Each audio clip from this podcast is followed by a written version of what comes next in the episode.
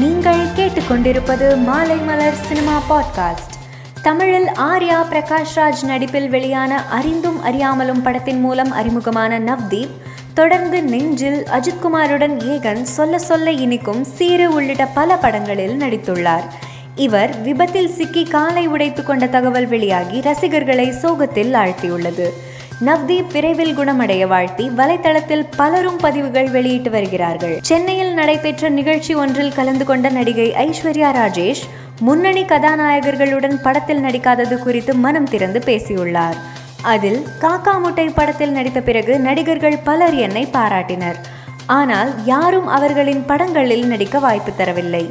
என்னுடைய நடிப்பை பாராட்டிய தனுஷ் விஜய் சேதுபதி சிவகார்த்திகேயன் துல்கர் சல்மான் போன்ற சில முக்கிய நடிகர்களை தவிர என்னுடைய நடிப்பை பாராட்டிய மற்ற நடிகர்கள் எனக்கு ஏற்ற கதாபாத்திரங்களை வழங்கவில்லை. கதாநாயகியை மையமாக வைத்து உருவான பதினைந்திற்கும் மேற்பட்ட படங்களில் நான் நடித்தும் கூட இதுவரை பெரிய நடிகர்கள் ஏன் எனக்கு வாய்ப்பு தரவில்லை என்று புரியவில்லை என்றார். மாமன்னன் படத்தின் வெற்றிக்காக படக்குழு பத்திரிகையாளர்களை சந்திக்கும் நிகழ்ச்சி நடைபெற்றது. இந்த நிகழ்ச்சியில் உதயநிதி ஸ்டாலின் பேசியதாவது இப்படத்தின் உண்மையான மாமன்னன் வடிவேலுதான். நல்ல படத்தை மக்களிடம் கொண்டு சேர்த்த அனைவருக்கும் நன்றி. தமிழ் மலையாளம் கன்னடம் என மொத்தம் ஒன்பது நாட்களில் இப்படம் ஐம்பத்தி இரண்டு கோடி ரூபாய் வசூல் செய்துள்ளது. என்னுடைய முதல் படமும் வெற்றி கடைசி படமும் வெற்றி என்றார். நடிகரும் இயக்குனருமான ரிஷப் ஷெட்டி தற்போது காந்தாரா படத்தின் இரண்டாம் பாகத்தை இயக்கும் பணிகளில் தீவிரம் காட்டி வருகிறார். ரிஷப் ஷெட்டி தனது நாற்பது வயது பிறந்த நாளை ரசிகர்களுடன் கடந்த ஏழாம் தேதி கொண்டாடினார்.